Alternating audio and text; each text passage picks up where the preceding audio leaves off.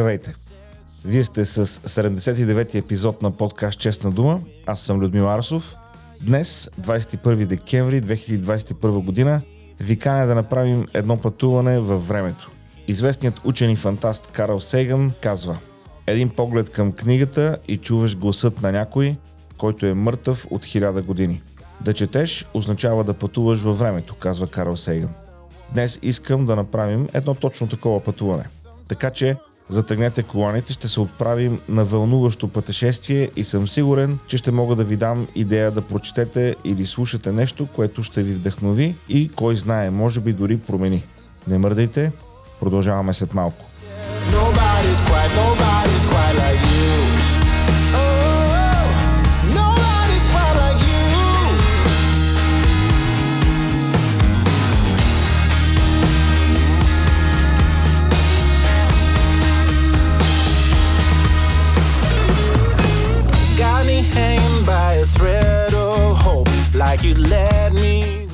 В края на 2020 година си дадох сметка, че кризата не отминава. Графикът ми волно или неволно се пренарежда и ми е необходим нов подход към личното ми израстване, ако не искам да съм просто влачен от течението. А аз не исках. По тази причина си поставих за цел по-добре да оплътня времето си с четене и или слушане на книги и така да занимавам умът си с по-градивни неща, вместо да се оставя на новините за бройки, вълни, починали, конспирации и така нататък. Поставих си за цел да прочета 40 книги през 2021 година. И към 21 декември съм прочел 81. Трябва да призная, малко изненадах дори и себе си. В четенето намерих възможност да мисля по-спокойно и дори да чуя себе си. Давам си сметка, че когато сме погълнати от информационният поток, ние всъщност предаваме контрол над това, което достига до нас на външен куратор. А те, медиите, не мислят за твоето или моето добро, а как да, да го карат повече кликове. Лудост е да се оставим на техния дневен ред. Четенето ми даде възможност да насоча мисленето си към идеи и концепции, които ме предизвикват и днес накратко ще споделя няколко книги, които ми направиха много силно впечатление и си позволявам да ви ги препоръчам. Някои от книгите ги няма на български язик, поне за сега, но могат да бъдат намерени на английски, немски и френски. Групирал съм книгите в няколко категории, които са личностно израстване, политика, економика и социални отношения, екзистенциална тематика и философия, художествена литература и биографии. В хода на годината, разбира се, съм чел и фантастика, история, медицинска литература и други. Но книгите, за които ще говоря днес, са от споменатите вече пет категории. И така, първо, личностно израстване. Книгата се казва Атомни навици, а авторът е Джеймс Клир.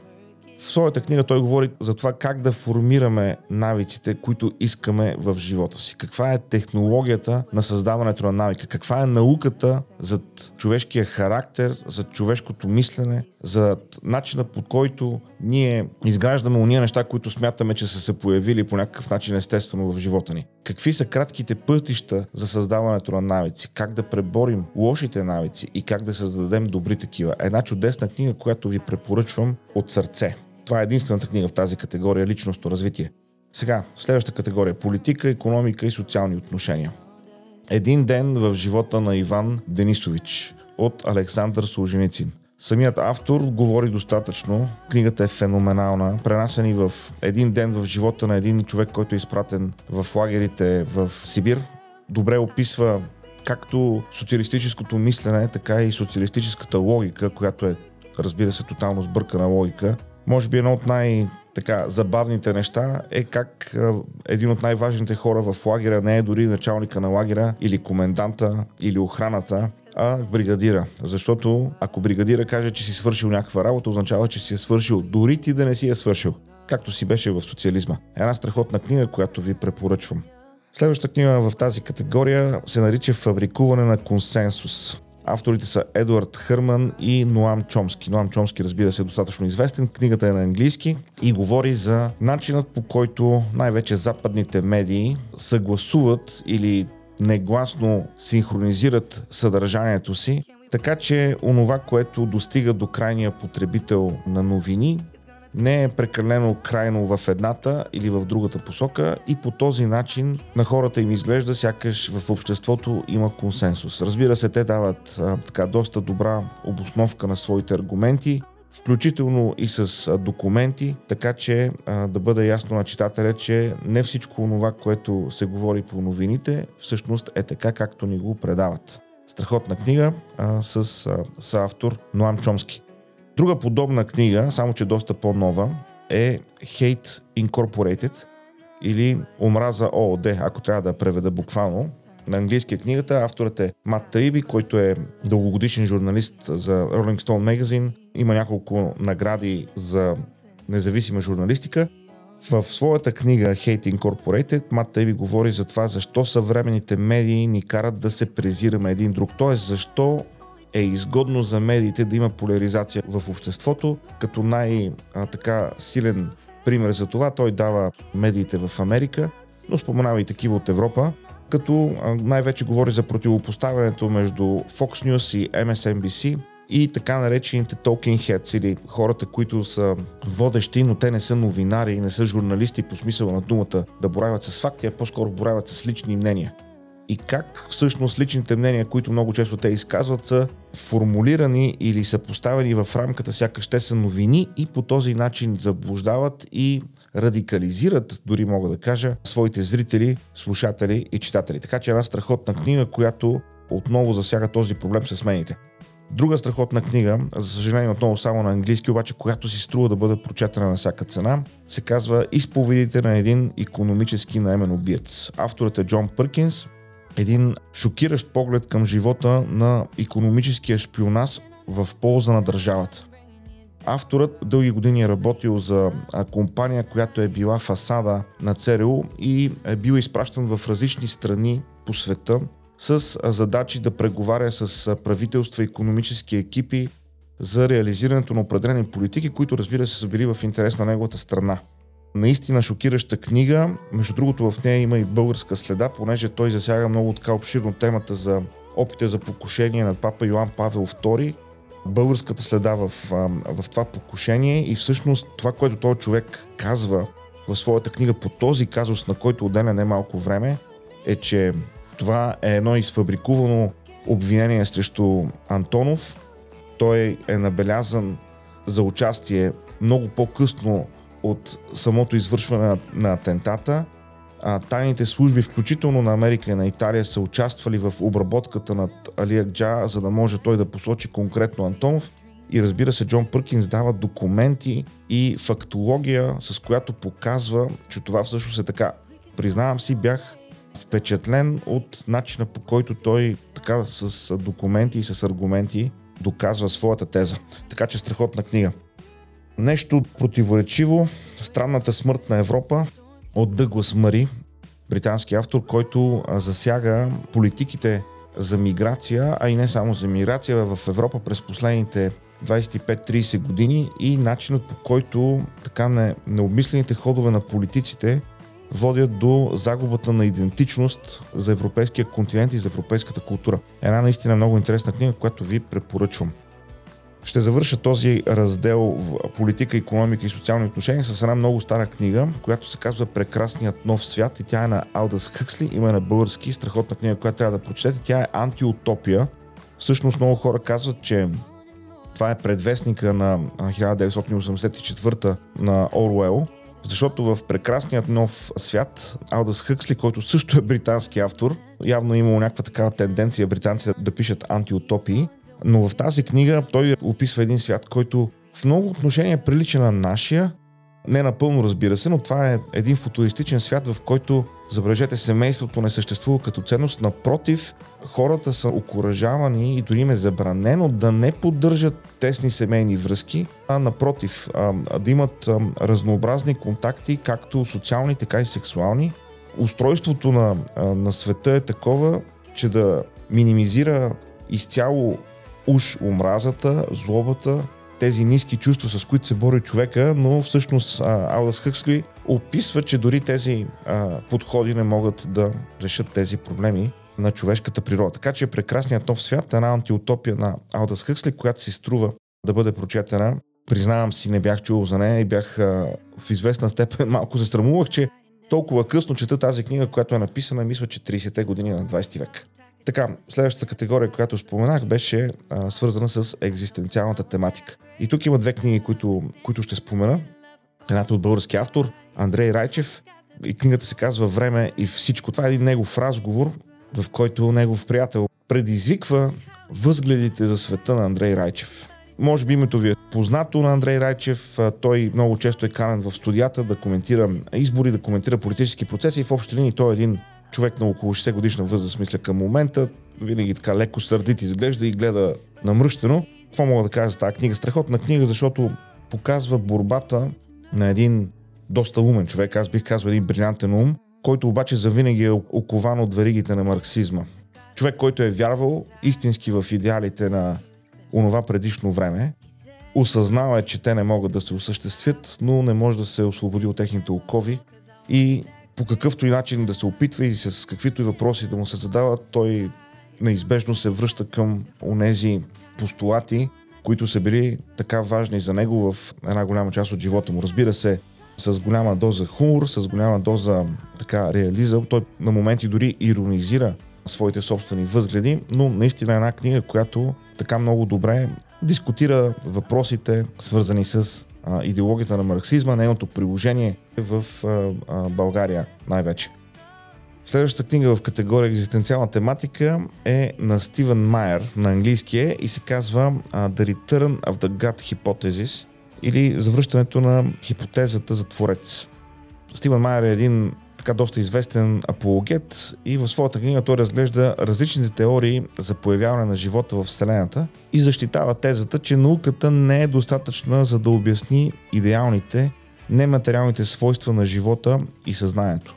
Тя представлява един задълбочен и подробен анализ, изследващ области като биологията, химията, физиката, астрономията, астрофизиката, като накрая, разбира се, автора стига до заключението, което той ни предлага, че естественото обяснение на науката е, или единствено материалното обяснение за происхода на живота в Вселената не е достатъчно и всъщност то не може да бъде защитено с научни средства. В категория художествена литература през тази година почетох няколко доста добри неща, но ще спра вниманието си само на две книги. Едната се казва Чумата, колко подходящо за този COVID сезон. Чумата, автора е Албер Камю, представлява една история от Алжир. Разбира се, Алжир с едно силно френско влияние. Едно малко градче, в което неизвестно защо се появява чума, започват да измират хора, здравните власти въвеждат мерки. Може да засетите за какво става въпрос. Книгата, между другото, е от 40-те години на 20 век. Автора така доста реалистично описва нещата, през които се преминава. Направил е доста проучвания преди да напише тази книга за предишни пандемии, включително и от чума и от други болести, които са били в човешката история. И макар книгата да, да представлява художествена измислица, тя съдържа голяма доза реализъм по отношение на мерките, които са се взимали от хората, които са били на власт, а също и начина по който хората реагират. Трябва да отбележа, че автора получава Нобелова награда за литература, а тази негова творба е отбелязана като знакова за него, т.е. най-вероятно е била една от, една от причините, поради които той да получи Нобелова награда за литература. Така че наистина препоръчвам тази книга, много паралели с а, нашата действителност. Другата книга в тази категория, която искам да споделя с вас, се казва Всяка сутрин пътят към дома става все по-дълъг на Фредерик Бакман. Една трогателна история, която преминава през живота на няколко поколения от една фамилия, като засяга теми като любов, търпение, отношения между поколенията, страх от остаряване. Един бърз прочит, който горещо ви препоръчвам. Една книга, която ще ви трогне, ще ви завладее, признавам си, ще ви разплаче. Просто беше а, страхотна книга. И така стигаме до следващата категория от книги, които бих искал да споделя с вас и това е категорията биографии. Между другото, направи впечатление, когато си преглеждах книгите, които съм прочел през тази година, че доста книги имам в тази категория. Явно това е нещо, което ми е интересно, така си го обяснявам. Първата книга, която, на която искам да ви обърна внимание, се казва The Reason I Jump или Защо скачам. Автора е Наоки Хигашида и книгата е на английски. Наоки Хигашида е едно дете с аутизъм, на което отнема няколко години за да напише тази книга и в нея той обяснява своя вътрешен свят.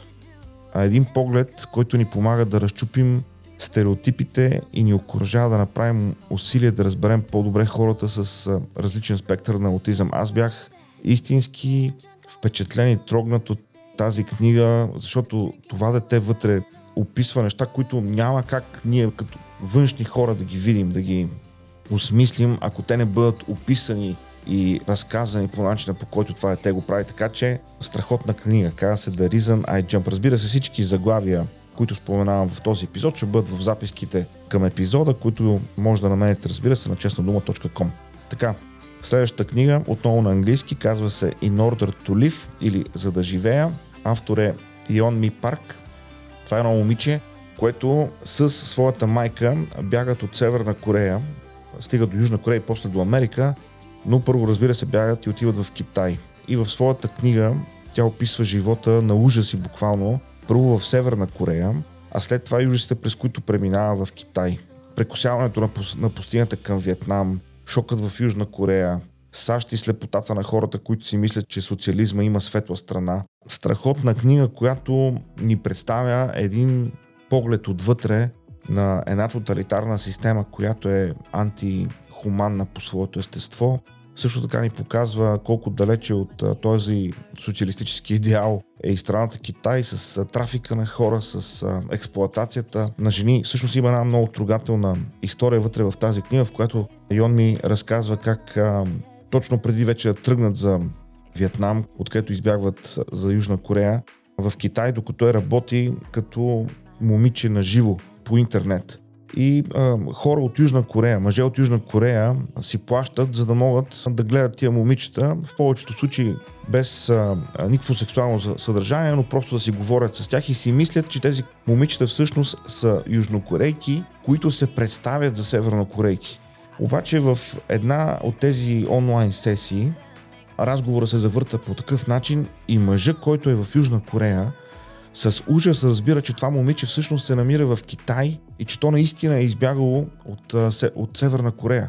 И всъщност той се превръща в един от хората, които я подпомагат финансово, за да може тя и майка и да избягат от Китай към Виетнам и после към Южна Корея. Разбира се, с редица други хора. А, хуманитарни организации, включително и църкви, които се включват за да помогнат на това семейство да избягат. Но наистина, наистина една много шокираща история, трудна за разбиране, за нас хората, които живеем в едно демократично общество и имаме право на свободно придвижване и както се казва, днес можем да си хванем шапката и да тръгнем в друга посока.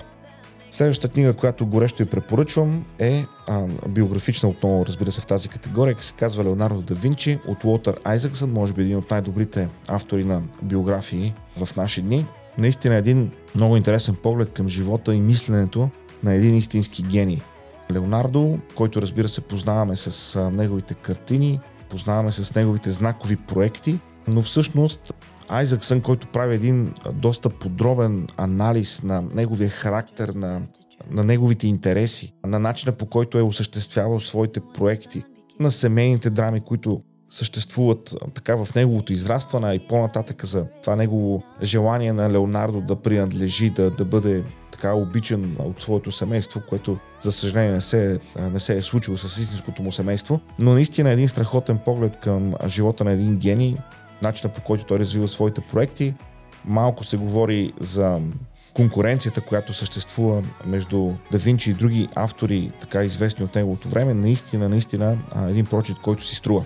Следващата книга в тази категория се казва Завет с кръв и е на Майкъл Франзесе. Тя е на английски и е една от книгите, които горещо препоръчвам, защото е истинска предвид историята, която разказва.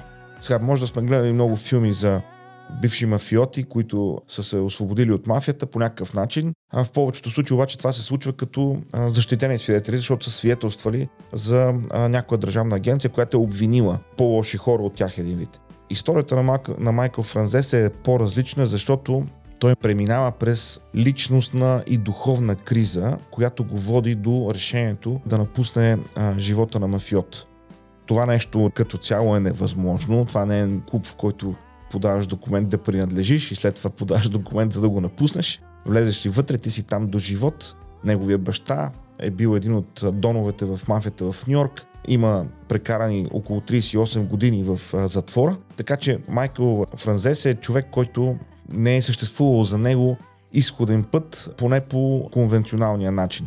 Но той успява да възвърне своята свобода и да разкаже сега вече своята история за това, което е бил и за това, което е в момента. Между другото, той продължава не само да се занимава с писане на книги, а и с беседи, които изнася пред множество затворници в цяла Америка. Така че наистина една книга, която ви препоръчвам да прочетете, Завете с кръв на английски на Майкъл Франзесе. Следващата книга от тази категория, която искам да ви препоръчвам, се казва 8 години заложница на Кадафи. Автор е Миролюба Бенатова и ни представя потрясаващият разказ на Кристияна Вълчева, събран и подреден по един великолепен начин от Миролюба Бенатова. Наистина съм възхитен от начина по който е написана книгата, респект за начина по който е оформено съдържанието. Една история за страдания, за мъчения, за политически игри, за предателства, за държавно безхаберие и за почти несломимия човешки дух. Препоръчвам ви да прочетете тази книга. Ще може да видите наследството, което носиме от соца, колко много ни тежи. Вижда се в написаното.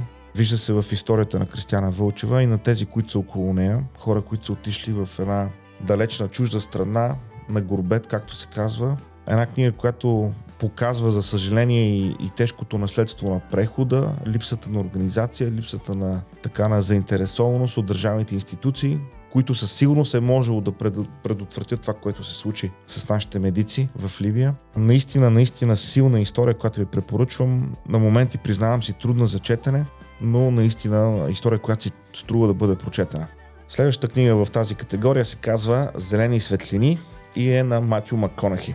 Окей, okay, искам да ви кажа, че тази книга за мен беше пълна изненада. Макконахи не е кухалейка от Холивуд. Освен, че той не живее в Холивуд, а в Остин, Тексас. А, сериозно обаче, книгата е страхотна и предизвиква да разшириш мирогледа си. Да бъдеш търпелив, да имаш мярка, а, да бъдеш смел, а, да виждаш зелените светофари, защото Green Lights, както се казва книгата на английски, говори точно за това, за зелената светлина, която имаш по пътя си да можеш да разпознаваш кога има зелена светлина. Има и на български, препоръчвам ви да прочетете на всяка цена. Много неща, които впечатляват в тази книга. Първо, когато решава да смени амплуато си на актьор, понеже той е познат като а, така звезда в романтични комедии, обаче той решава, че трябва да смени своето амплуа.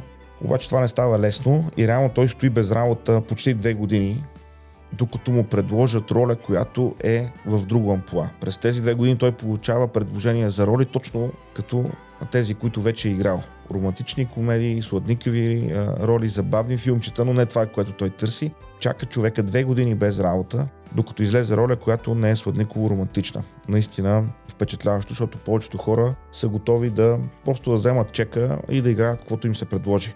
Следващата много така впечатляваща история в неговата книга е свързана с неговото семейство. Той се жени за жена си след като вече има деца, обаче неговото дете идва, голямото дете идва веднъж при него и му казва защо с мама не сте не сте жени официално. И той казва, знаеш ли, това е добър въпрос. Отиват, говорят с майката, нали, предлага и официално, женят се.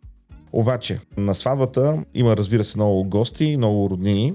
Сватбата се води от местния пастор, но присъстват католически монах, мюсюлманин от Африка и един шаман. Същите тези хора са описани в предишните глави на книгата, как Матио Маконахи ги среща, в каква част от живота си. И те са поканени на сватбата му. И един приятел се приближава при него и му казва, брато, пастор е тук, монаха е тук, и мама е тук, шамана е тук, каквото и да излезе вярно накрая, ти си се подготвил. Наистина забавна книга, но в същото време книга, която те кара да се замислиш по какъв начин гледаш на живота си, на таланта си, на това, което можеш да правиш и по какъв начин го преследваш. Наистина, горещо препоръчвам тази книга. Следващата книга, която искам да ви препоръчам в тази категория е от един автор, който се казва Ерик Метексас и а, книгата се нарича Бонхофер, пастор, мъченик, пророк, шпионин. Въздействаща книга за житейския път на Дитрих Бонхофер, лутерански пастор, който е част от заговора срещу Хитлер и усилено работи, за да обясни на хората в Америка и Великобритания, че случващото се в Германия не е безобидно. За участието си в опитът за покушение на Адолф Хитлер, Бонхофер е пратен в концентрационен лагер и е обесен две седмици преди края на Втората световна война.